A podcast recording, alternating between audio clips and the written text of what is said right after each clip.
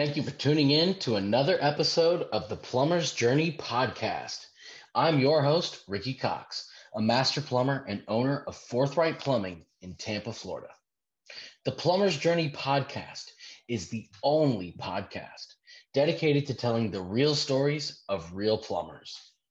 I believe that plumbers are misunderstood by the public and that plumbers play an important role in protecting the health of the nation.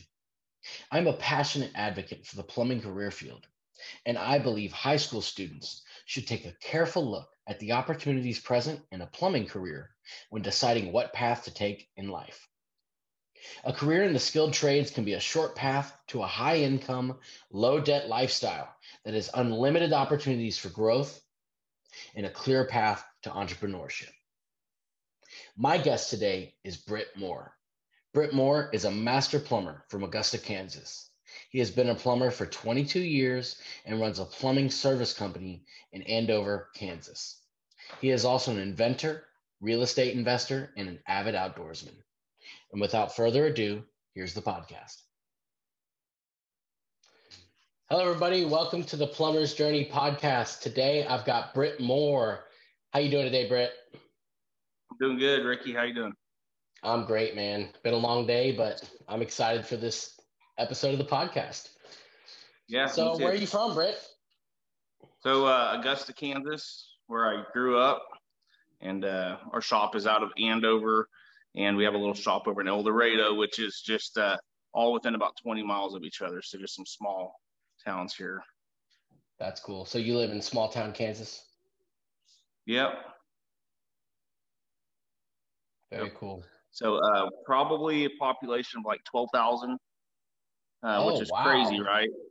That that is yeah, kind of crazy. I live in a big city, so it's completely opposite. Dude, so there's like, uh, you know, let's say twenty plumbers in this area of Butler County. It's the biggest county in Kansas, but population-wise, it's only about forty thousand people in the county. But uh, the amount of plumbers and business that we do and technicians we have and plus what everybody else has you wouldn't believe how many plumbing problems you know 40,000 people can have uh, every day. How many plumbers do you think are in your area? So you know wichita kansas is uh, just about five miles from my shop in andover uh, which is 300000 people so excluding Wichita, which we work a lot in Wichita, but in these small areas where we really started our business and built our customer base, um, you know, I would say like 15 service companies, and then you have commercial companies and guys that aren't really out on the front lines that you know are here, but they are, you know. So those companies That's hard cool. to hard to say. Yeah. So if you had to guess, three, four hundred plumbers in the area, max. Probably something like that, yeah. So they say on average it's about one percent of the population is plumbers. Are are plumbers? Yeah, about one yeah. of plumbers. Okay. You haven't heard that. I would say uh, it's probably pretty accurate. Well, it makes sense. I mean, you know, every home is a living, breathing building, right? Every, you know, whether it's residential, commercial, every you know every building in the united states basically has to have working plumbing. So there's got to be a plumber somewhere to support that whether they're building it or repairing it or maintaining it right? Yep yep. Kind of like the uh, circulatory system of, of the building. Mm-hmm. yeah. Yeah. So how long have yeah, you been uh, so i've been i've been plumbing since probably 1999 started out working with my uncle during the summer and then in 2001, I went full time. Um, and then I worked new construction for about 11 years. And then, you know, when the economy, the housing crisis happened, uh, then we really started getting into more service work. And so that's kind of, I, I, liked it more, it's change of pace. And um, I went and worked for a bigger company for a while and realized if they can do it, I can do it. And then I started my own thing in uh, 2011. Wow. So you've been in business for yourself for 10 years. Yep. What, man, I, I kind of want to skip ahead to ask you about your business because I, I see, you know, y'all's uniforms and your hats, and it seems like you guys are making a killing. Can you tell us a little bit about your business? Yeah. So, uh, well, what, what do you want to know about it? I just tell what me your story, like man. Just whatever you want so, to tell me. Um, well, we started out in my house that I'd lived in for about 10 years, just a mm-hmm. little bitty house in my carport. And we took plywood and closed it in. And we put a plywood door on it. And we worked out of that for about six months. Um, when I quit my job, I had a kid on the way in six months. And everybody told me I was crazy and I shouldn't quit. I had insurance and company phone and truck and good good pay, you know. The um, spirit of the entrepreneur company, finds a way, right? Yeah, yeah. So it was like Tony Robbins says, you burn the boats, you know. Yeah. Because uh, it's either we're gonna conquer them or die. That was my right. mentality. I love it. And so uh, the day my son was born, I was getting decals put on a building I just bought. So in six months, we were fortunate enough to get business and uh, something, uh, something I want to talk about about that too. Part of the reason I think we were successful as fast as we were, but uh, we bought a building. I went and checked on the logos getting painted on it the day my son was born, and then we just snowballed it from there. I mean, I went out two days later on emergency call at 10 o'clock at night for a, a Chinese restaurant, you know. So that's kind of how we uh, just grown fast and to where we are is because uh, the phone rang, we answered the call, we went out no matter what, we didn't turn anything down, and we just put a bunch of those days on top of each other. Uh, yeah. Now we have we we lost a guy and we let a guy go. It's first of the year, so we're down to one, two, three, four plumbers and two helpers, and then our two HVAC guys and our secretary. So, um, but we, you know, we just uh, we do the best we can do, man, and just try to take all of our opportunities. And now, you know, we're able to kind of weed through calls we don't want. Sure. Uh, you know, how you get a customer that takes a lot of your time, and yeah, so uh, we're kind of in a sweet spot right now. Very, very cool. So okay, so you've been in business for 10 years. You've got, I think you said seven or eight employees. Is that correct? Mm-hmm. Yeah. Seven, seven or eight employees. That's exciting. Um, what, what, what would you say your favorite type of plumbing jobs are as a business owner and as a plumber? Well, you know, uh, my favorite personally, one is the profit margin, uh, but the other one is just the amount amount of planning and difficulty and what kind of sets us apart here is like a street cut sewer replacement. Mm-hmm. Um, it requires a lot of ducks to be in a row the day you show up to get the thing done, close the street down, get a company out to detour traffic. That's what we really like. And we do a lot of them and have done a lot of them. Um, but people here turn them down. A lot of guys won't go over six foot deep. Some won't go over four foot deep. We do them 13 foot deep in the middle of a busy intersection or a major traffic way. Wow. Those are the ones I like because it requires me to be engaged. Yeah, you know, things kind of get sometimes where you don't really have to pay as much attention because you got people that do stuff for you, and so you know. But when I when I have to be there doing that, that's what I really I strive doing that. I like to do them. That's cool. Yeah, that's a specialty I would assume in your area because, like you said, mm-hmm. if they only go six feet down, there's only there's only going to be a handful of plumbing contractors that will touch that 13 foot deep mark. I assume. Yep. Good for that, you. That and just the logistics of it, but it's it's a that would be one of the funner jobs we do that you know I, I like to see them on the schedule. So you've been a plumber for 22 years. I'm, I'm kind of going to backtrack a little bit. Um, can you tell us a little bit about your qualifications, some of your certifications, what separates yeah, you so, in the um, marketplace, both as a plumber and as a, a, business owner? Well, I'll be honest with you, Ricky. Uh, I'm just a master plumber, right? I don't have much other than that. Um, That's great. What really separates me is, which I didn't realize this until recently, uh, but I always assumed when you call somebody, they show up, or they answer the phone, and then they show up, and then they do the work they're supposed to the right way. You know, right? Um, but coming to find out, uh, and we heard a lot when we were talking about going to other cities, was people always said, "Hey, we really need a, someone that answers the phone." Or when you schedule an appointment, you show up to it, or you show up on the time. You said those things is what really sets us apart. And it's not even a hard thing to do. It's nothing special. Uh, and this is what I always tell people that are starting a business. Like the only thing you have to do, you can be mediocre. Like I don't, I don't say I'm the greatest plumber, um, but you just have to answer the phone, show up when you say you are, and then do the job right. So and you're going like to be in the top. Customer service is your strong suit. Sorry, I didn't mean to talk over you. Go ahead. I don't even think it's that. I think it's just doing what, doing the obvious, you know, um, because a lot of guys don't get that right for whatever reason, and that's the easiest way to set yourself apart. So, yeah, following through with what you say you're going to do. Mm-hmm. I believe the term for that is integrity, right? Yeah, yeah, man. And and I just, you know, when we started our company, um, I mean, you called me. I I was everything was emergency, and uh, I still have that mindset. But like, I just realized now, even me calling other contractors, not even plumbers, just stuff. It's just there's not a lot of that sense of urgency or willingness to uh, communicate stuff like that. Um, so I don't know, but so that's my qualifications. I'm a plumber, and I just try to do what I say when I'm going to do it. Very cool. What um, what do you enjoy the most about your career? What do you like the most? So, well, you know, I'm glad I'm a plumber, and if I had to do it all over again, I would.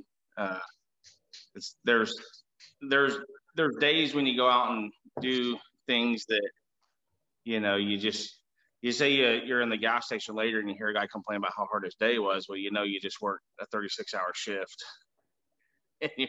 so it's kind of the silent um, things that you you think of or do for me that makes me feel good about my job is just knowing kind of what I had to do to get something done for someone. And you don't get a lot of pats on the back as a plumber. Yep. Um, and even man, we just we got a one star review the other day. Oh, we man. dug up a sewer. Yeah, we, we dug up the sewers for a home warranty company. Mm. Um, the customer left a review saying we left the pile too high and we showed up late, and and uh, you know there was roots sticking out of the ground. Well, you know it's 20 degrees. Uh, we didn't really have a set time frame to show up because we had other jobs ahead, and we squeezed people in. You know, you get an emergency, you don't want to turn the work down. You got to fit it in right. somewhere. So it's one of those things. They didn't have a sewer. We really didn't have time, but we didn't want to lose the money or lose the customer, so we did it. But it's things like that where you really we were there till 10 o'clock at night, you know. Wow. And so it sounds like you went above and beyond.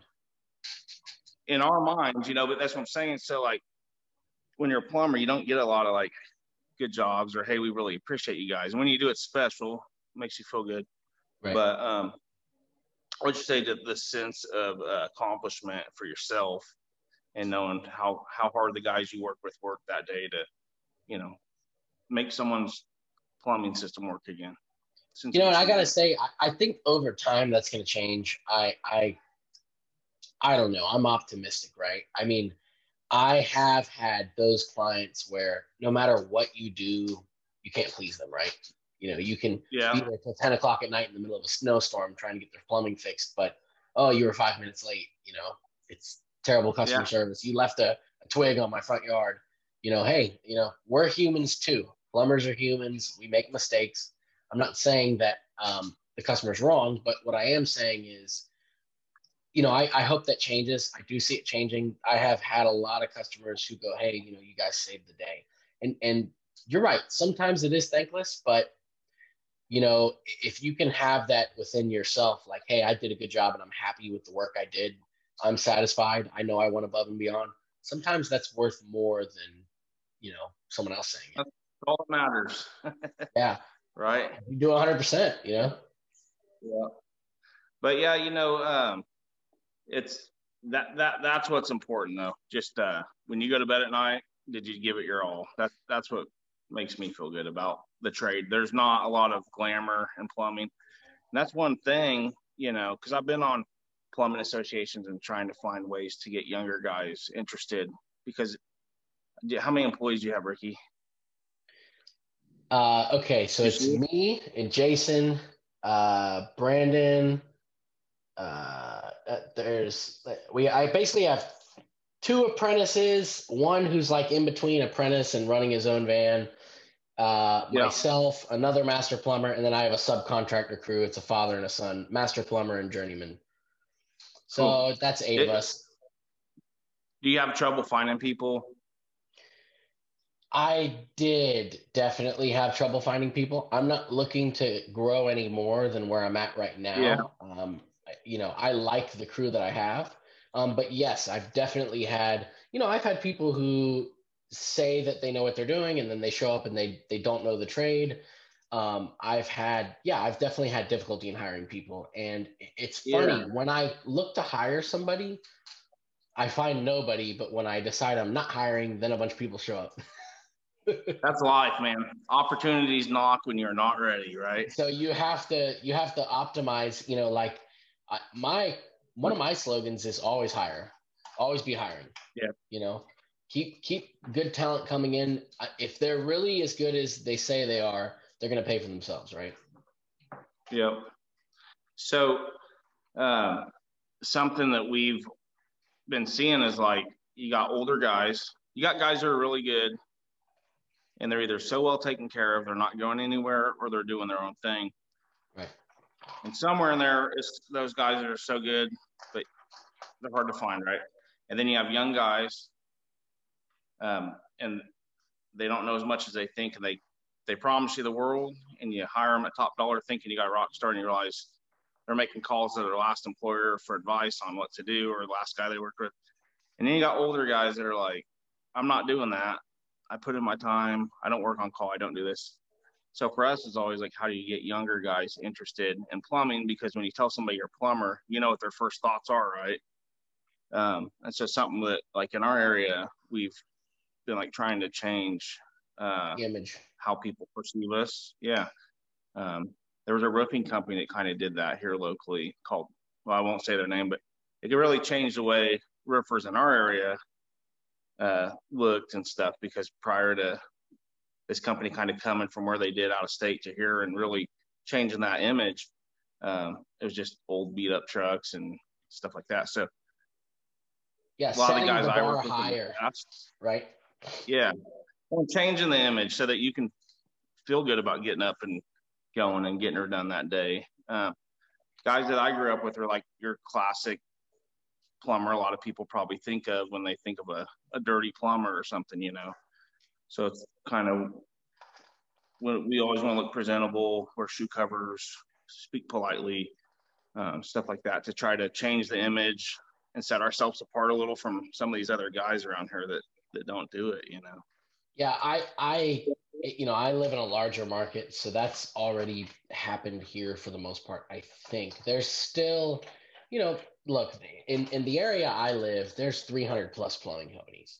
Um, so it's mm-hmm. a very large market, and you've got everything. You've got the one man bands, you've got the large, you know, 50 truck operations, and then you've got the small to medium sized business owners like myself, who've got three, four trucks on the road, and um, you know, I I do think over time the image of plumbers is changing, and that's that's one of the one of the big reasons I decided to start this podcast is I am a young guy. I am a business owner. Um, and I love what I do and I love working for myself. And because the average age of plumbers is so high, you know, 50, 60, even 70 sometimes, yeah. there's a huge opportunity for young men and women to come into this trade, become educated, make top dollar, and then after several years of learning the trade, they can start their own business and write their can own. Can you imagine in, in 10 or 20 years, if things go how they do, some of these young kids, how much money they can make and success they'll have being a plumber or any yeah. trade? I, I that's yeah. why I started this podcast, man, because it's it's an important message that needs to get out there. You know, plumbers, yeah, we are not these dirty, grungy, you know, imp- impotent, you know, unintelligent creatures. We're human beings, and and a lot of the smartest people that I've ever met are plumbers. You have to yeah, be mechanically real... inclined. Okay, you have to be a good business, have good business sense, or your business will fall on the ground. Even if you're not a businessman, yeah. You need to understand communication skills because when you go to that client and you show them the pricing for that repair, if you don't communicate properly, they're going to take a dish and throw it at you because, you know, it is yeah. expensive, right? Yeah. Yeah. We're not yeah, cheap labor. Uh, Guys have to be well paid. They want they're going to demand health insurance, right? That's the nice thing about our trade. As an employee, you're going to get health benefits. You're going to make, you know, 40, 50,000 dollars pretty quick if you hustle. You're going to have benefits yep. and a company truck and a, you know all these things that you, you're not going to get unless you get a, a five six years in college and work your way up the corporate ladder you can get it pretty quick if you just bust your butt in a plumbing career so I know people have went to college uh, in my family that make about 18 bucks an hour, mm-hmm. you know, with a two year degree. We're starting people at 15, 18 bucks an hour with no experience. Don't know what a, a vice grips are or channel locks, you know. So, wow. Um, yeah, I, I don't know.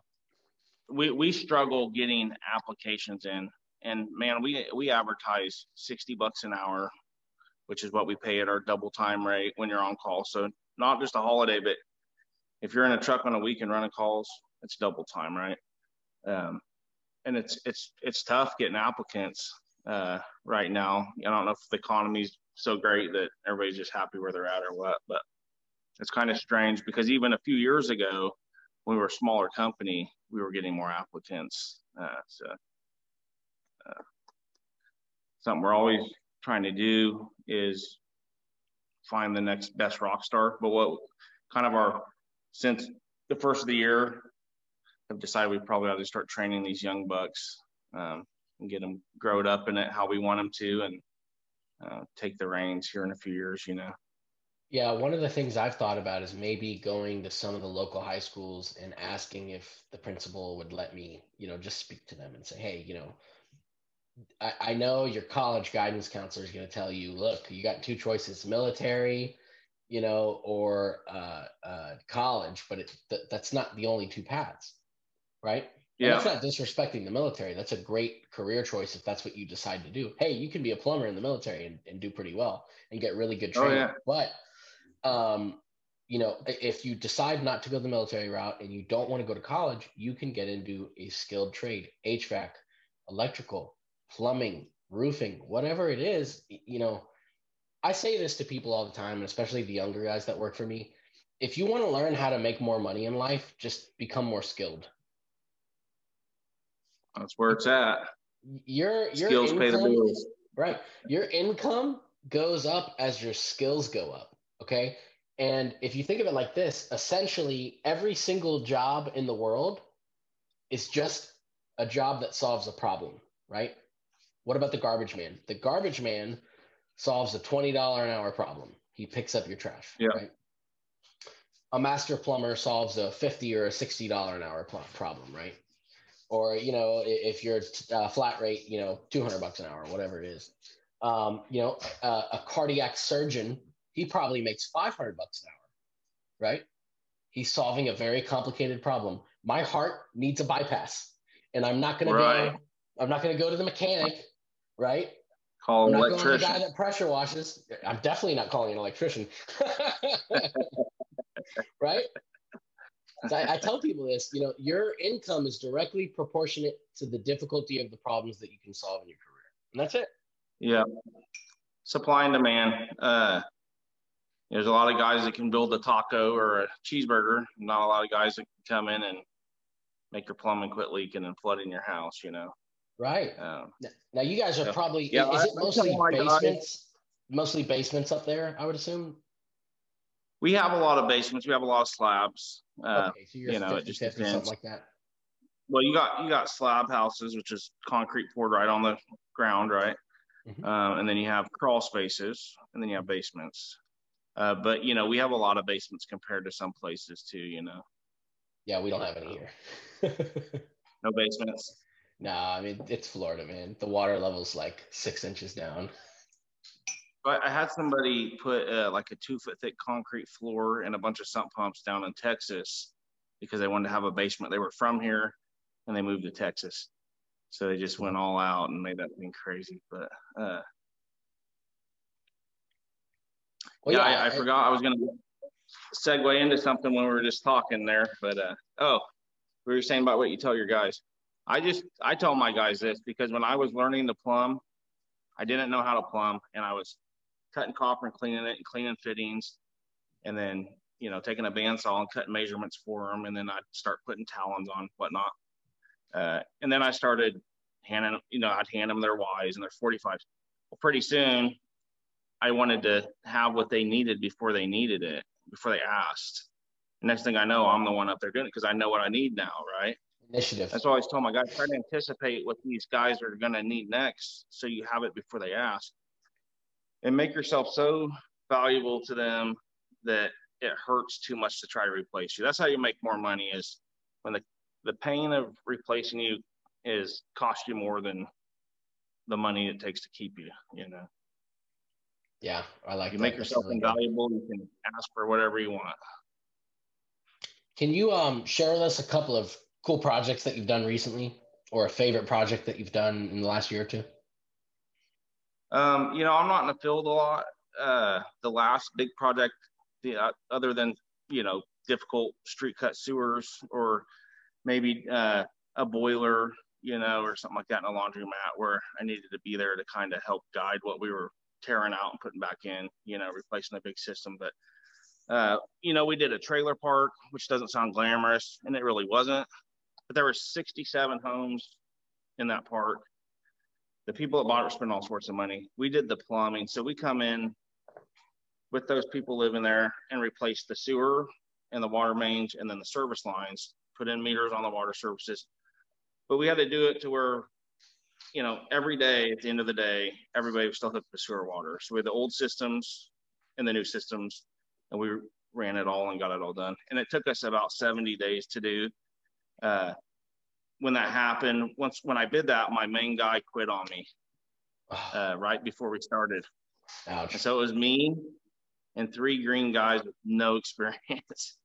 Uh, oh, and my brother ended up coming and working for me. He's working at an aircraft place. About a month into it, and we just knocked it out, man. We just stayed on it, and he said, "Hey, when, we, when, are we gonna go home?"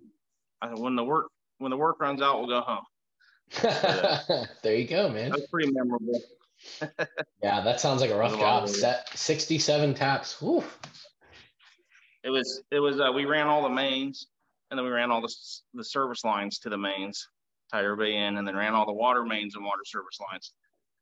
That was a pretty big project. Yeah. How on earth would you do an inspection on, on a job that big? Because you have to, you know, you, it's not like you can like say, hey, you know, Mrs. Johnson, sorry, your trailer doesn't have any sewer tonight. yeah. You've got to tire so, tire back in. Yeah. So I mean, I don't remember exactly the logistics how we did it, but I know that while we were doing it, it was constantly thinking about how do I keep these people tied onto the old system, run the new system, tie this in. Um, of course, it was all private lines, so none of it was marked. And so, I mean, there was days, man, we spent three, four hours fixing a water leak on a two-inch main that we were abandoning anyway, but just to get it back together and stop flooding, so then we could finish putting the new stuff in. So, yeah, it was really memorable. Rough, rough job. inspections, luckily, uh, you know, we the inspector on that job I'd been working around since uh, like literally 1999. Um, that was in 2016. So I had a, I had a relationship with him to where uh, he'd come out and look at a section of stuff and cover it up. And if he couldn't make it out to look at some stuff we did, he trusted that we were going to do it right because ultimately, if it fails, we're the ones back out there, you know. Correct. Yeah, and, and you're going to warranty your work. You stand by what you do, of course. That's yeah. what a plumber does. Yeah, so we're doing life or 20 year warranties on sewers. Um, our competitors do 20 year warranty, um, but we transfer ours with ownership of a property. So like oh, if you're cool. flipping a house or selling a house, you know, and you have us do it, it's a selling point for us, but also gives the gives them some more value that something they can throw in is hey, this company will warranty this even once you buy it. What's the average sewer going for up there? You know, 50, 60 foot six, seven foot down? Uh, you know, it depends where the main is and it depends on what's in the ground. And I mean, it could be anywhere from $3,000 to $7,000. It depends on how much we have to hand to ground underground utilities. if we need a vacuum trencher uh, or hydro excavator, you know, how we have to get into the property, get out, if there's landscaping, fencing. So there's a lot that goes into our bids to figure out what is worth it to take it on, you know. Absolutely. Yeah, that makes sense. What um what did you wish you would have known when you were an apprentice coming up in the trade? Take care of your body. I remember I remember cutting copper pipe with that bandsaw, kneeling down, and my uncle telling me, uh, you know, put it up on the sawhorses or wear knee pads, and I I didn't. And he said, "There'll come a day when you're going to remember me telling you this, and you're going to wish you wore knee pads." And I'm there. Oh so, man. Uh, I think crawling through crawl spaces and carrying the stuff we do and awkward positions we have to get in, I think it really messes our bodies up faster than the other trades and, and much faster than most professions, you know. So I feel like we're putting five years on our body for every year of plumbing we do. Yeah. Yeah. Yeah, that makes sense. It's definitely hard on your body if you don't do it the right way. Yeah. How, um, how old are you, if you don't mind me asking? 38, I believe. 38, gotcha. 37 or 38 somewhere in there. what um what, what skills or character do you look for when evaluating a potential apprentice? So we always want skills because that is a fast track for us to get guy in a truck and share our workload um, and make money. But uh, what we've realized is that skills either aren't present with the promises or um, maybe they're not the skills the way we want them to be done. So like rather than just always hiring on skill or the promise skill is more the character. So a background check. We check Facebook because people really just show who they are on Facebook. Um, yeah, that's true. It's a small enough community of plumbers, supply houses, um, where we can ask inspectors. Some sometimes we'll know the the owner of the company they just came from.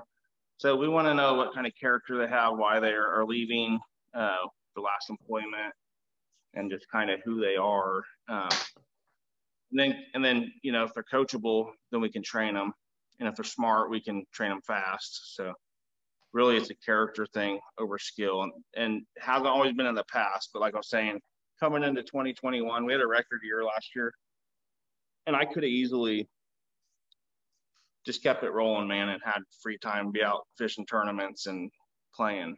And instead, I didn't like the way direction of things were going because um, people were too comfortable in the attitude and that great skill. But in five years, the vision I was having about where things were heading if we didn't make a change, I didn't like. So that's what I was saying earlier about us deciding we're going to train younger guys how we want them to be and so a big indicator of someone how good or bad they're going to be is put them on a shovel. Yeah. And see how they handle that so, shovel. If you don't mind me asking, what what kind of changes did you make, and what did you? I heard earlier that you'd let go one guy and another guy. You said quit or? Yeah. So uh, we had a meeting that we were potentially going to look at letting a couple guys go. Um, amongst the three, you know, me and, and two of my core guys, right, that I include on a lot of important decisions. I think one of them reached out to one of them was like, "Hey, man, you might be getting let go. You need to change things." That guy quit the next morning, so something happened there. Um, the other guy, a lot of excuses. He lost his license. We were driving him around to get him to jobs, uh, so I had to pair him up. And the date just kept changing, you know, when he was getting it. So um, the other one was have plenty of skill, but it was things like not showing up with the company hat or uh, hair wasn't done right, or not wearing 511 tactical pants, khakis, and wearing blue jeans or whatever he decided to put on that day. Right. Um, and when you're trying to build a company image and change it. Yeah. Yeah. Not, yeah, not watching the van. Things that we had to coach a lot about, like, hey, like where's the guy I hired and, and paid this much? What happened? you know, he, let's get back on track. Yeah, right. Yeah, He's follow our processes. What I always tell guys, man, is we're we're not a huge company, right? Anyone can become anything in my company if they if I see them putting forth the effort. Sure. Um, so that's that's my thing with making the changes I did. Um, the one quit, but he was on his way out anyway. Just because uh, I don't one bad apple spoils the bunch, you know. And so going forward, uh, we want to train new guys in and not have a distraction. A guy putting his head down on the table at the meeting. You know what I mean? So um, yeah, you're trying to build a culture, and if your team members are not on board with your vision, they can set you back. You know, it's like you said, one bad apple poisons the bunch. You know, yeah, it really does. What you just said is so is something I've said a lot. Is uh, and, and when I'm coaching the guy, you know, I, I have goals. My other guys have goals. I want to help them achieve those goals, but I want to I want to achieve my goals too. And part of the reason I'm self-employed is because I want to rule my destiny. Correct. So being the owner, having all the stress, I'm not going to let a guy because when you work for somebody, you know, the carrot over your head is that you work there and you get paid money, right? Well, then when you have an employee uh, not doing what you are, not following processes you put in place to help everybody achieve their goals and achieve their goals, get to the next level, is almost like them controlling you with that carrot and that's why I'm a business owner because I want to control my destiny. So if somebody's not in track with that, it's a tough decision. But um, I'm I'm trying to take the straight line to my goals and dreams, you know. So. Man, I love this next question. This is going to be a great one. What are some of the biggest challenges that you've overcome in your business and in your career? Well, there's a there's a lot every day. Um, I don't know, man.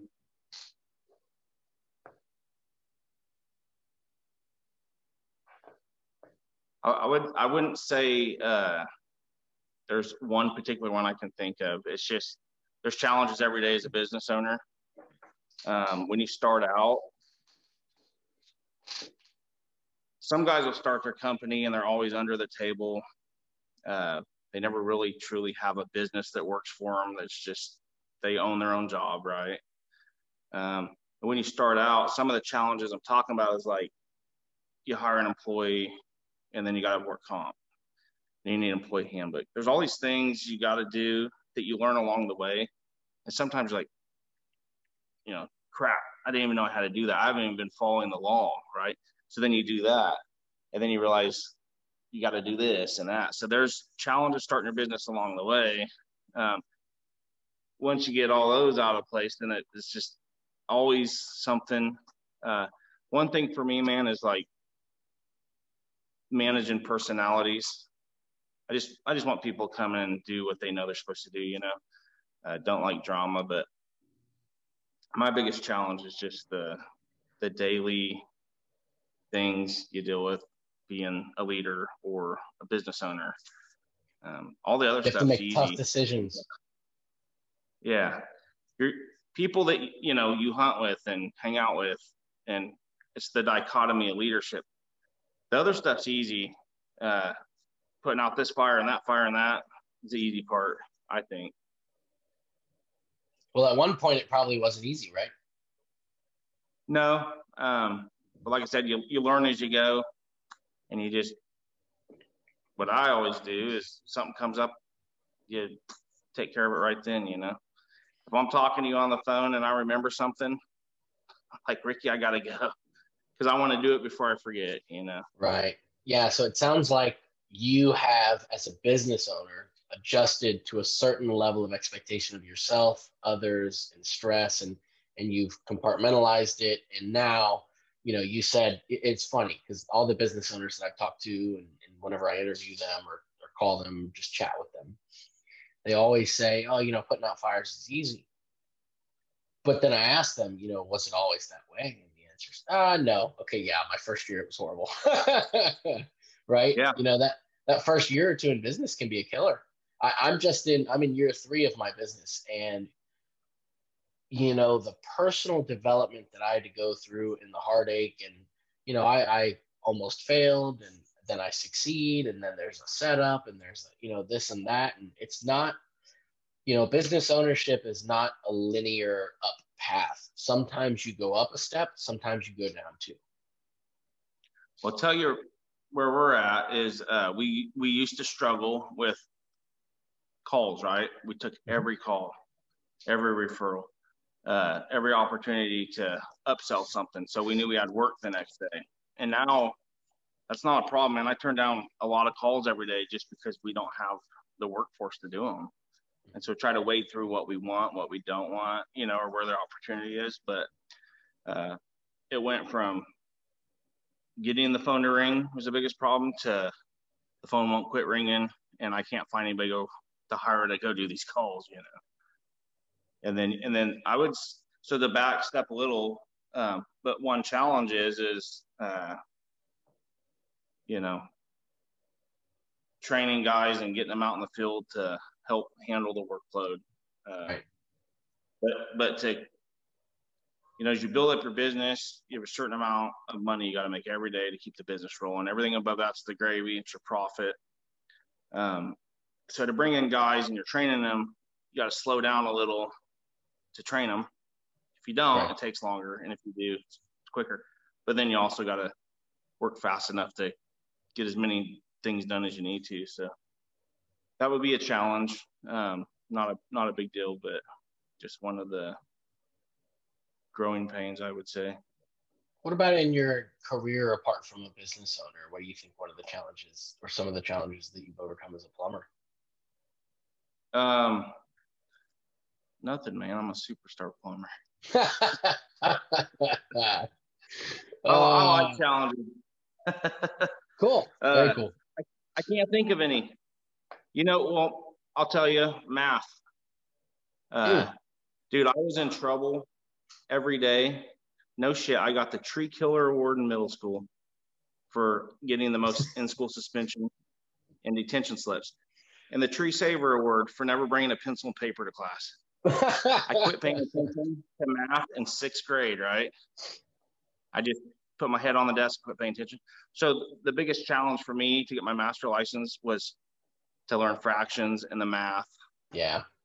To, to be able to do the offsets, to take off for a fitting for you know that would be the biggest challenge as a plumber though is just uh, the math part of it so uh, we're so like my uncle that it is yeah mm-hmm. but but if they would have taught math how i use math i would have liked it you know so i'm figuring percentages and growth rates and uh, all these things that weren't applied in a way that made me interested in it um, so very cool um, we kind of touched on this a little little bit earlier, but I, I really want to flesh this question out for a little bit. What are some of the stereotypes that you have come across as a plumber? And do you think those stereotypes are starting to go away? Is the image of the industry starting to change? I think so. Um, the stereotypes that we talked about, you know, the plumber's crack. Uh, how many times you heard somebody say, "Hey, payday's on Wednesday, you don't bite your fingernails and shit rolls downhill. Oh man. You know. Yeah. Every, hey, every week. too. yeah. So uh, you know, you get people that they tell you they would do it themselves, but they don't have time. You know, like oh, whatever man, they do. That's an annoying one. I haven't heard that one in a while, but I hate that one. Yeah, my husband was gonna do it, but he don't have time. Okay. Yeah. Isn't that a lack of respect for your profession? Right? it feels like it to a lot of guys. You know, uh, I've heard it and feel disrespected. You know, you show up on Super Bowl night and there's a house full of people in their toilet backed up and hey, shitter's back there. No. So, uh, call, hey, bub, the shitter's over there. That's the kind of stuff, you know, guys I that work for me were like, this guy's an asshole. Um, and then of course, when you uh, hand them the bill, they're like, whoa, you guys take payments, you know? So um, you guys do time and material, or you flat rate, or? So we're kind of a hybrid, man. If if somebody calls, and um, it's just a our job, you know, toilet won't quit running or whatever, we'll just come over there, fix it, and charge an hour, right? If it's going to take more than a couple hours or two guys, then we'll quote it. And uh, they know up front. We know that we got some blue sky in there for profit, and we're not just going to go do a, you know, thousand dollar job for 220 bucks and spend right. half the day there. So, yeah, so we really kind of do a hybrid version of it. Cool. You make it work for your business. Um, back to the stereotypes yeah. question. So, um, okay, so some of the, those are some of the stereotypes and, and the disrespect that's that's the biggest thing for me you know that's what really has always gotten me really heated um, because you know I, I don't know if hvac technicians have that same problem right i don't know yeah. if um, you know other skilled trades like if you were just to do boilers and you were a boiler guy i don't know that they have to go through the same thing right because most homeowners realize like i'm not going to work on my own boiler okay i'm not going to work on my hvac system and most of them wouldn't touch their electric, very few. But because Home Depot sells PVC fittings and CPVC, homeowners think, yeah. oh, you know, I can fix this. I can go to Home Depot and buy all the parts, right? Water heaters. yeah, that's a huge one. Yeah, so, you... yeah go ahead. Oh, I was just going to say, you know, um, it's people people think we carry we wear suspender overalls and carry a plunger in our back pocket, and everybody's got that logo with the wrench and the guy with the plunger. You know. Oh, that's so yeah, so annoying. yeah, I, I, just think there's a, a, kind of where people think plumbers are dumb, uh, dirty. They handle feces, you know, and to where, uh, like I said, the bub, like around here, you call somebody bub, it's almost like you're calling them an idiot, you know. Disrespectful, um, yeah but it, yeah, it's just that, and it's kind of the fault of these old dudes that taught us, man, the way they that ran around. It's, the, it's the, prior generation of plumbers that is to blame. And yeah, yeah, I think that's true. Because you know what's funny is if you look at the 1930s and 40s and 1920s, look in an old 1930s plumbing parts book. You'll see a little cartoon, and the plumber's wearing, he's got a suit, or he's got, you know, like maybe not a polo, but he's got a white shirt and a tie. Maybe it's a short sleeve uh-huh. shirt, and maybe he has the suspenders, but he's wearing dress clothes and he looks professional. And he's, or he's got a long sleeve shirt that's rolled up, and, you know, there's professionalism. And somewhere between the 19 you know, after the world, the Second World War in like the 70s and 80s, the image of plumbers went way downhill. And I think it's because they started promoting um, college as the end all be all, and so the talent pool went in a different direction. Yeah. Yeah. No, I I would say so. Uh, plumbing is it's you got to be a electrician, a plumber, a sheetrocker, a cabinet guy, a trim guy got to know a lot of things to do a good job at service. Um, when you're in nice houses, you really got to be careful. You got to yeah. you got to carry in a 150 pound machine, but also wear shoe covers and gloves and not ding up the doors. Like it's a lot of things to train guys to where they don't just drag something in and make a mess. You got to be a lot of things going on in your mind. But when you start making a cut in a wall, you got to know there's electric back there. Uh, they nail the the plate to the stud, and you know uh, there's going to be space and just things that if you never were in trades before, you wouldn't know. But a plumber kind of really knows all those things to do a good job, or a good plumber would, you know. Um, but if you have to disassemble something rather than destroy their house, you take it apart in a way where you can put it back and they don't have to call out a cabinet guy, a sheetrocker, a painter, you know. So you can be mindful of all the other trades to do your job right yeah taking pride in your work um, you know it's going to be up to guys like us who we're going to be the ones to change the image of plumbers. And really more yeah. than that we have to pass the torch off to those young guys. That's that's why i started this podcast. That's why i interview guys like you because i really believe the next generation of plumbers you know it's like you said they're they're going to be making doctor cardiac surgeon level money easily. Yeah i think so. Yeah. Uh, and, so i try to tell guys like you could literally probably name your price. Like really now, I don't know what the market's like there in Florida, but uh, my own experience calling other trades to do things for me, for my own personal stuff is is horrible to get people to answer the phone to show up to schedule mm-hmm. the just the way they schedule. I mean, just things are just like it's a joke, right? Um, and just for a guy to get in the trade now, um, we can we can ask for a pretty good premium and get it as plumbers now, but in 10 years, 20 years, uh, a skilled plumber is going to be driving a Ferrari and, you know, doing really well for himself. And there are already several who do that. Yeah. Yeah, they're out there. I mean, the the success story of some of these plumbers is ridiculous. I mean, it's awesome. It's and the something other thing, to aspire to. The other thing I was thinking earlier when I was reading your questions, so like for a young kid to get into the trade, they don't you don't have to be a plumber your whole life, but you can go out in four years and make enough money to really kickstart any of your dreams and use the use the profession until you can get something else going. Like uh, me, my brother that plumbs with me, we don't just plumb, but we flip houses. Uh, I'm an inventor. We do a lot of other cool stuff. Uh, we fish tournaments. So plumbing, you know, the on the Facebook page, plumbing pays for it.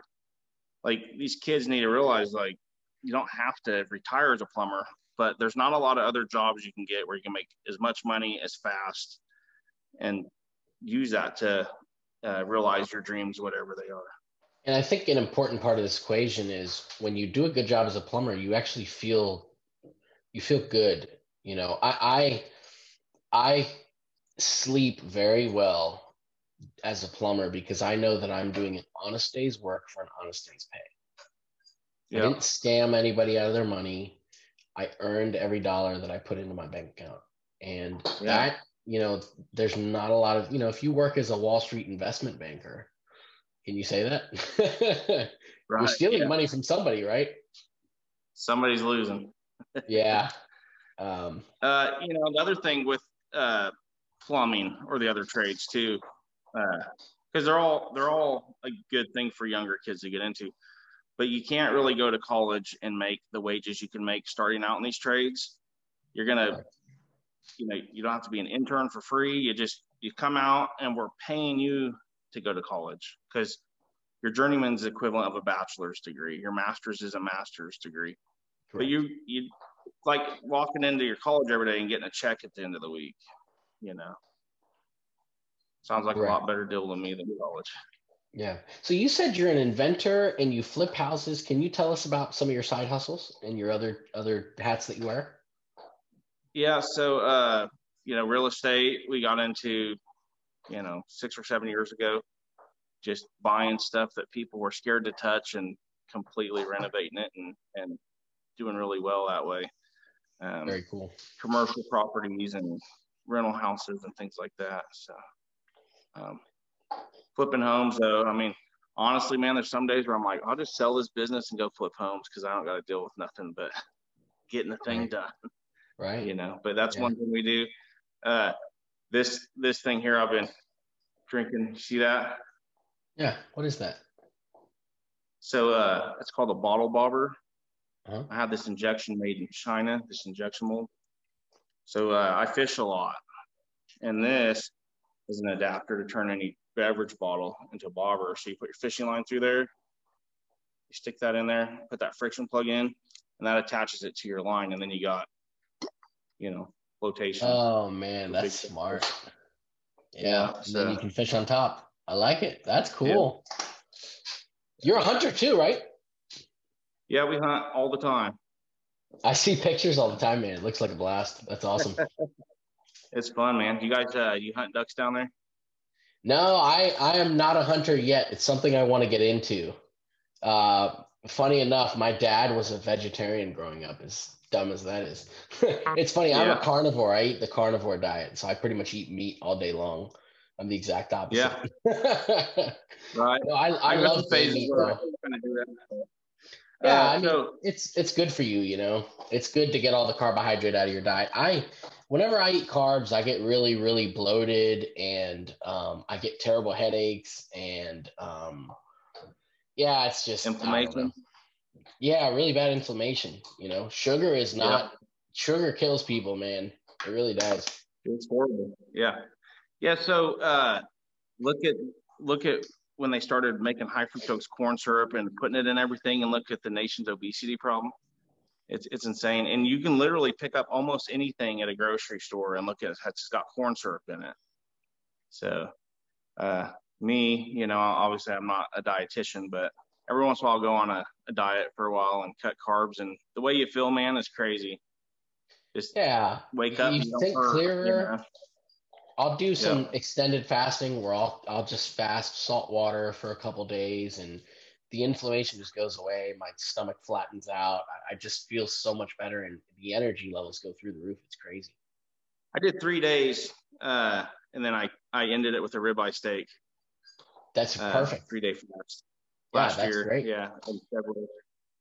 yeah. Great way to end a fast because you're getting lots of proteins and fats. You know, that's a that's a great way to end a fast. That's probably one awesome. of the best ways to do it. Besides bone broth. It's the best yeah, I bet. Very cool, man. So you so plumbing has given you a foundation for you to pursue things that you love. Fishing, hunting, um, obviously your invention is fishing related. Have you made other inventions? You I, I invented a piggy bank that uh, as you put money in it, it gets fatter. Oh, that's um, cool. Yeah, got the patent on it. And uh, on that one, you know, I didn't do enough research. And so what happened was when you get a patent, there's initial price you pay. Sure. But a patent attorney, when they send, when the USPTO sends him a letter and he reads it, he sends you a bill for 185 bucks. So there's a, says it's 20 or 30 grand for a simple patent. Um, on that particular one, though, I didn't do a patent search. It was expensive. What happened on it was it come back in like 1976. Uh, someone had created one similar to it. And so I was just like, it was the problem with that one was uh, it had to be made in two different molds and then put together and painted right with the eyes and stuff like that. So uh, a buddy of mine that's an inventor, he's an electrician. He invented uh, some cool stuff, but uh, he always told me he could have made more money making a book on how not to spend your life savings inventing something. And the one thing that always stood out to me was like, you want an invention that's a hula hoop I mean, because it costs pennies to make, and every household in America has one, and you and you have like a thousand percent markup. And and what he did was he made a shop vac, Actually, had his own shop vac made, and then he had these little templates that suck onto the wall with the shop vac, and he made his own roto zips and his own roto zip blades to cut out for those boxes on a remodel, and it sucked the dirt and dust away. So he spent just a ton of money, and it's such a real niche market that there's you never would make his money back.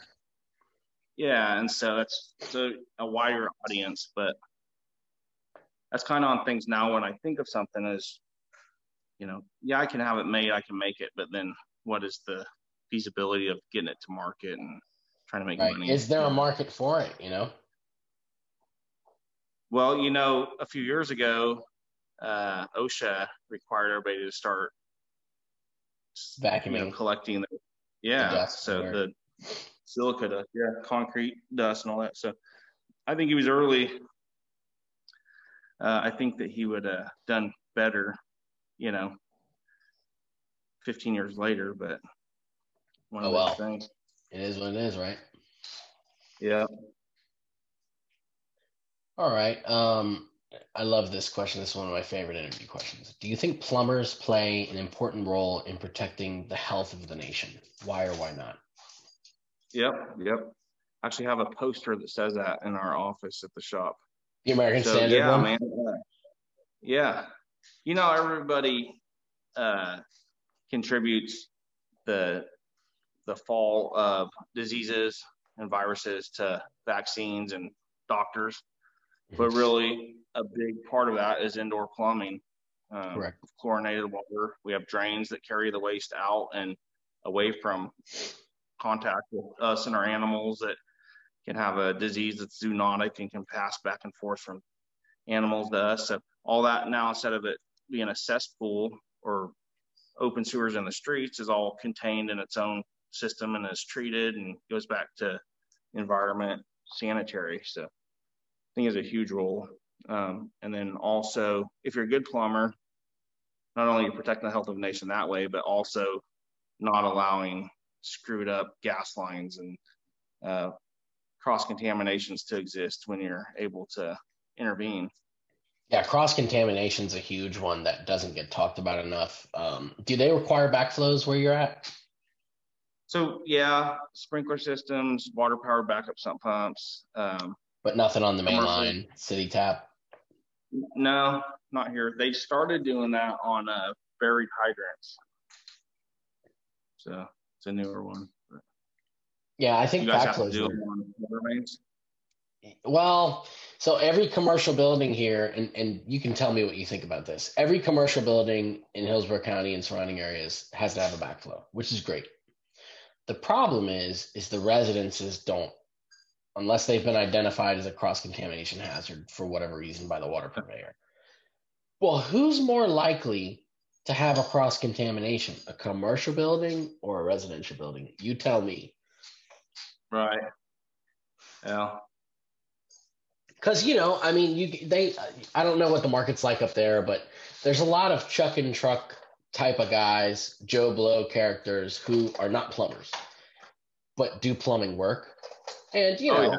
let's tie a reclaimed water line into your sprinkler system that's tied into your main water system and there's no PRV.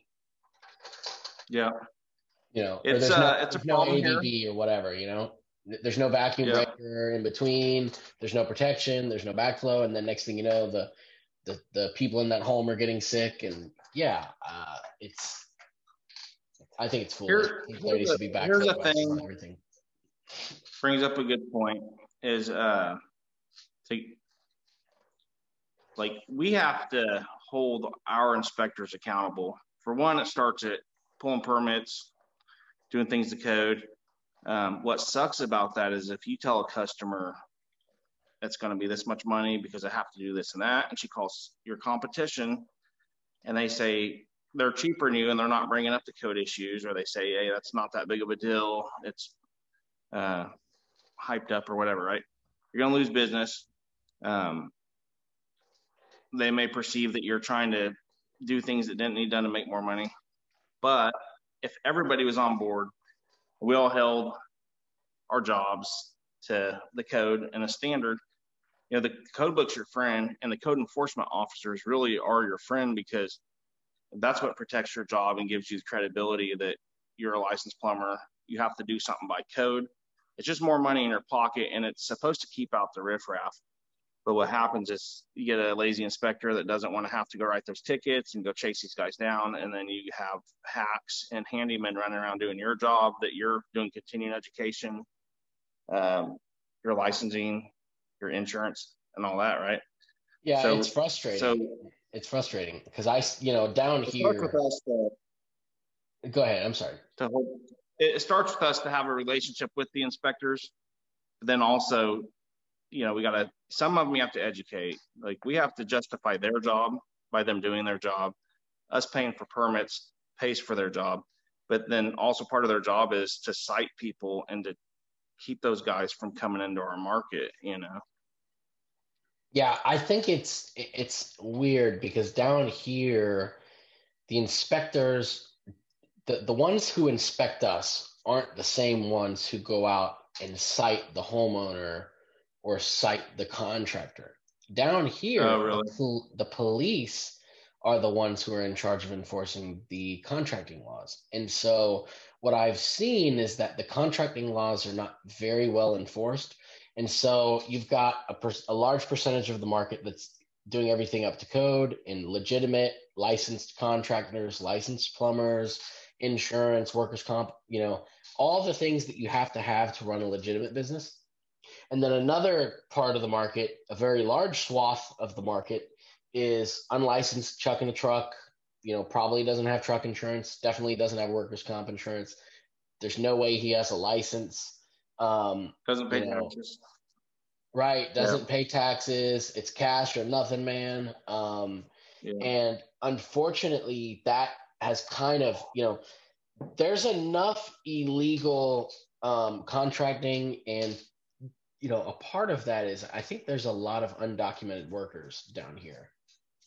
Yeah. It is a problem. Um, and we don't really have the enforcement mechanism that I would like to have. Like, you know, some states go over the top. Like, if you go to like New York, okay, you got to have a permit to fart and cough, right?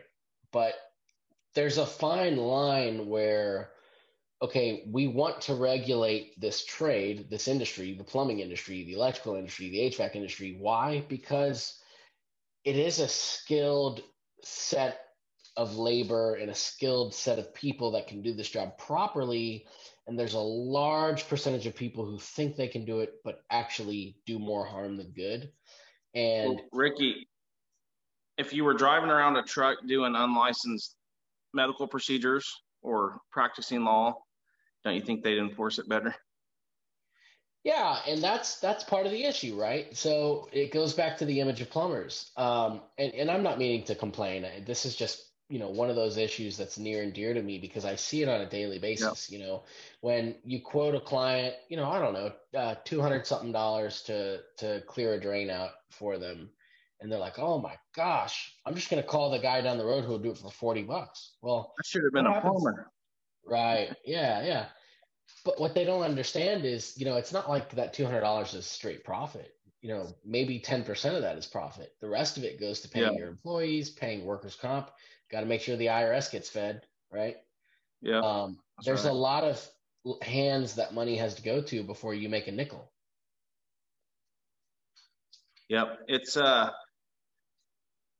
I seen someone saying, I don't remember uh, about educating the customer about that. I, I don't even want to have that conversation with the customer, you know. Uh, yeah, I'm, I'm the same way. Dude, we're just, you know, we have we have overhead, but because what happens, like with me, uh, if I start talking about it, pretty soon I'm like ranting about it, like I gotta pay this, I gotta pay. So I just yeah. avoid it. Like, hey, that's our price. Um, sure, you can find someone cheaper there's a lot of cheaper companies out there. If, you don't want us to do it, we won't do it. What happens sometimes, man, is those people call you back because no one will come out or answer, or they clean it and they can't get it open. So a good way to avoid even having to have that conversation though is just uh, selective about the demographic you target and then yeah fire your bad customers yeah we uh we have a shop fee so it's, you know, mm-hmm. you call it a diagnostic fee or a, a, service consultation, evaluation, whatever you want to call it, but it's a shop fee, right? And that shop yeah. fee is I'm not coming out to your house unless my guy, guy is getting a check for $69. That's the minimum. Yeah. And it's very fair. And what I found is it, it weeds out a lot of the tire kickers.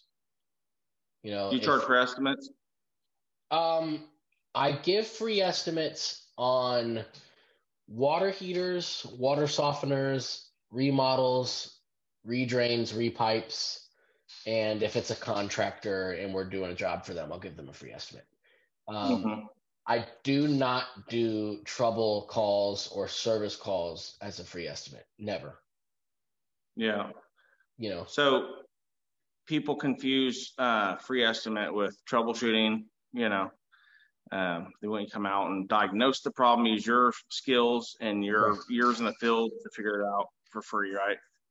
We charge, uh, not a, a little old lady calls me and I can tell she's been screwed over by 50 people and not going to pay us the $89 for the estimate. Sometimes if we're slow, we'll go ahead and do it eh, for free, but we charge 89 bucks. And if they go with us, then, you know, if it was a thousand dollar job, then now it's $89 less because they've sure. already paid it. Um, weekend calls we charge up front our minimum, uh, which is two ninety nine for the first hour. To get a credit so, card. Uh, we'll do that. Yeah, and with that way, man, it weeds out. We went at midnight to go change out a water heater that was leaking to find out the person didn't have any money. You know, oh. once we put it in, and you learn those things. I tell you what happens is like, what, you know, I'm remembering some things now, but earlier when you asked me some of the things we've the problems okay. and challenges. Mm-hmm. You figure these things out and you you nip it in the bud and then you kind of get complacent and you forget and then someone gets through the cracks and gets you and then you remember, oh yeah, that's why we should have collected that card up front on a Saturday, you know. But uh, I've noticed you can spend a fortune sending guys out to go do free estimates or some free troubleshooting. Um, and you're missing a lot of opportunities with customers that are willing to pay your trip fee or whatever you want to call it. Um, so that's that's why we've really gone to that, and it's it's been better. I mean, our best year has been that way. One thing when we started out, me and my first guy, which I like lucked out with him. He's been one of my best employees uh, since I've been in business. Um, I forgot what I was going to say. Uh, About one one year after you had this employee. Yeah. Yeah, so we were working like every day, 14 hour days or 20 hour days. We did three sewers in one day one time. Uh, worked till like six in the morning. But uh, I told him, I said, dude, we're going to raise our prices until we're just steady. So just incrementally raised our price. We start out at 75 an hour and we're at 139 an hour in 10 years. So we've just added a little every year. But um, never noticed, other than a few customers maybe that would complain and say we're too expensive now. But just the growth, you know. And like last year, we did almost double our best year. So that's awesome. Do you um, mind sharing me what kind of uh, growth you had last year? So um, we went from 780 to 1.2, wow. and our goal was 1.24. Uh, That's awesome. We man. almost hit it. Yeah, we almost hit it. I had a I had a guy in our meeting when I told him what our goal was going to be. I had two guys snicker and laugh, and I said, "Do you think that's unobtainable?" You know, oh, I just think it's crazy. It's not. Uh, you set a goal that's reachable so we can hit it. I said, well, we've set a goal that's reachable. It's not really a goal, is it? So we got like that close, you know. That's awesome, man. Very cool. Yeah. Yeah. Yeah, we had a great year. year. Yeah. Um, what what role do you think education should play in a plumber's career? Well, um, you know, really depends what kind of education we're talking about. Because, like I said, man, I was in trouble all the time. Uh, I hated school. I got kicked out my senior year and had to get my GED.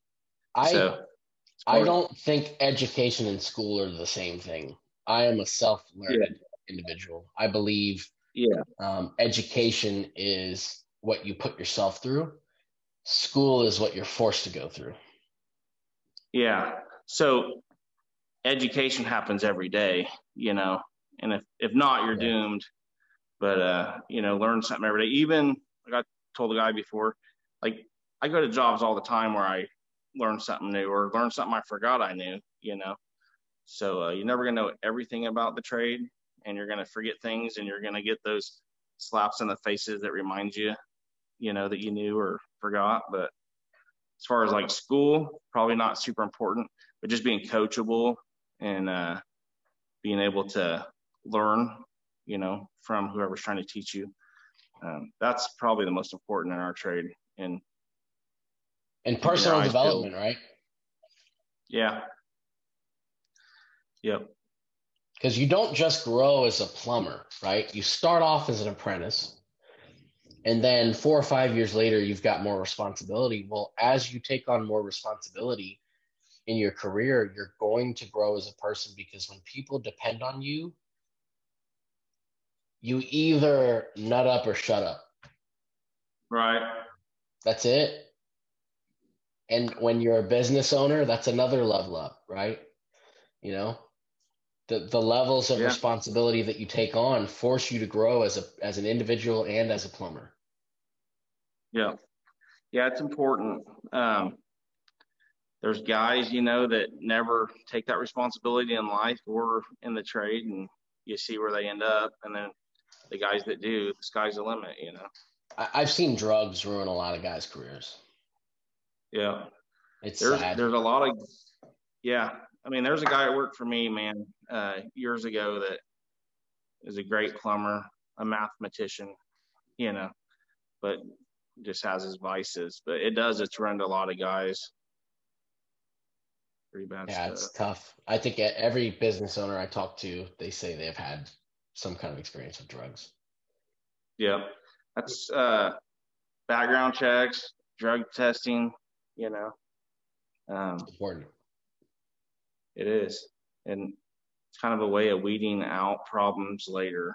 Uh, you know, man, when you get busy or you lose someone, then you're like, you're just, your, your vision gets clouded. I hired a secretary one time and, uh, to run our shop in another town. And me and my secretary at the time, who was solid, I was looking at her like, couldn't believe this lady walked through. I was like, we hit gold with this one. She's every, she said all the right stuff. Uh, we hired her, got her over there, and I went in one night, and the office, or in the evening, the office was locked, and so I knocked, and there was plastic all over my floor, and the vents were down, and there was Christmas decorations and crafts, and I was like, I don't remember her name. I was like, what's going on? She's like, oh, I was just trying to get some stuff done. I said, why is the door locked? Well, because people were trying to come in here and uh, I had this one lady came in here and was asking me if we did this and we did that, and she's like, it was really weird. Like that's a customer, you know. So we were so like tunnel vision on we got to find somebody to take this role that our our judgment just was gone. Mean, we both thought she was a rock star, and then we realized she was on drugs or something. She was real bizarre, you know. But yeah. the same with plumbers. If you just take the steps and slow down, to get someone in place, you'll save yourself a lot of trouble uh, down the road than to try to just fill a spot. And I've, I've learned that. I've had to be educated of that several times, you know. Yeah. Why do you think a why should a younger person consider joining the pipe trades or becoming a plumber? Well, I'd say job security. Um, you can go anywhere, right? If you're a 20 year old and you've been plumbing since you were 16, pretty much probably travel anywhere you want to go and get a job, job, lightning quick, and be able to have a decent living wherever you go, right? So, for a young kid, whether you stay put or you want to move around and see things, I mean, a couple phone calls and you should have a job. Um, and it allows you to have more freedom and make money or do whatever your goals are pretty quickly. Especially with the internet now, because you know, like, you know, people are going to see this interview on YouTube, right? And your name's going to be out there, and you know, maybe there's a young guy who's working in, you know, some small town in New Hampshire, and he decides, mm-hmm. you know what, that Britt guy sounds like a really cool guy, and I, and I got family in, in in his part of town in Kansas, and maybe I'm going to call him up and see if he'll give me a job. And if not, you know, yep. I'm sure there's other plumbers who would be happy to hire him. But yeah, there, you can literally work anywhere in the country. And although there is a slight disadvantage uh, depending on where you live and where you're going, you know, whether your license will transfer or whatever, you know, your job security is still there. Yeah, and and the the license thing though, man, uh, you know, I it's important and it shows a guy took the initiative to get it. But at the same time, if a kid came to me and had been plumbing with his uncle like I did back in the day, and I could and I could test him and see had the skills, he's still going to make a good wage because ultimately it's what you know, how well of a job you can do, and what your work ethic is. That's what really pays you.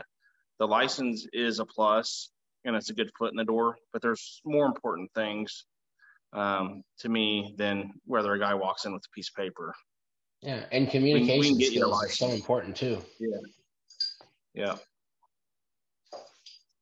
So, what advice would you give to a high school or college student who may be considering a career in the plumbing industry or pipe trades? Just do it. Just do it. Nike, baby.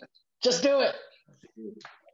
I, if I could go back and be in high school again, knowing what I know now, I would I would take plumbing. It took me years to really accept that I was going to be a plumber, right? Because it's not glamorous. It's hard work. Uh, you're when you're in new construction, you're in a in a hole in the ground, jackhammering, and it's hot, or it's freezing cold, or you got mud up to your ankles, uh, or you're in a house that's raining and leaking on you, or it's hot, or you're freezing your ass off, right? Um, it's hard work, but so it took I I wanted to find something else when I was younger, and it took me a while to really accept to be a plumber, want to be a plumber, and then hone in on my skills and learn. And and, and knowing what I know now, I could have really, you know, could be better off now. You know, I'm not doing bad, but uh, that's that's what I would have done differently. Is just really figure the trade out and run with it. Very cool. Well, I think that's probably pretty much it. I've got one last question for you, unless there's something else you feel like we need to touch on. Uh, yeah, I don't. Not. What's the other question? It's the most important one. If you could do it all over again, would you still choose to be a plumber? Uh, yeah. Oh yeah. Very cool. Yep. Awesome. Plumbing man. paid for this. Hey, it looks like you got a nice house too. nice little fireplace going Thank on you. in the background. Looks cozy. Yeah, yeah, I just I just bought this place, Ricky, uh, December twenty third. Oh, great! Congratulations. Yep, Seventy eight hundred square foot. Oh man, seventy eight hundred square yep. foot. I bet it was cheap compared to Florida. How much did you pay for it, if you don't mind me asking? I won't tell you, but I, I did get a good deal. Okay, good for you. Well, I, I don't buy nothing unless I can make money off of it, right? Good for you. Because because we work too hard for our money to to spend it ignorantly, right? Yeah. So. Very cool, man. Thank you so much for the interview. I think there's a lot of good nuggets in here. I think you know the younger generation is going to see this, and you know you get a lot of a lot of wise words, and it seems like you're a very successful guy. And um, I just hope that this serves as an inspiration to you know, a 17, 18 year old or even a 20, 22 year old and maybe me become too. a plumber. Yeah, me too. It's uh like like we were saying, the trade's changing, the way people look at plumbers is changing, and uh, all it takes is a few of us to elevate ourselves to appeal to these younger guys, get them in the trade, and just show them show them the right way. Like we said, some of the personas and uh, way people perceive plumbers is a, is because of the generation before us. So it's our responsibility to show the next generation how to do it right. Yes, sir. All right, man. I am signing out. Thank you so much, Britt. Take care, man. Have a good night. Wow, what an amazing podcast and what an amazing interview guest. I really enjoyed having Britt on and I really enjoyed talking to him. Thank you so much for making it this far and listening. It really means a lot. If you think this podcast has touched you or affected you in some way or, or helped your life in some way, please share, like, and subscribe. You can find our YouTube channel at youtube.com, search for Plumber's Journey Podcast. And if you could leave us a review on Apple Podcasts, it really helps. Thank you so much. Until next time.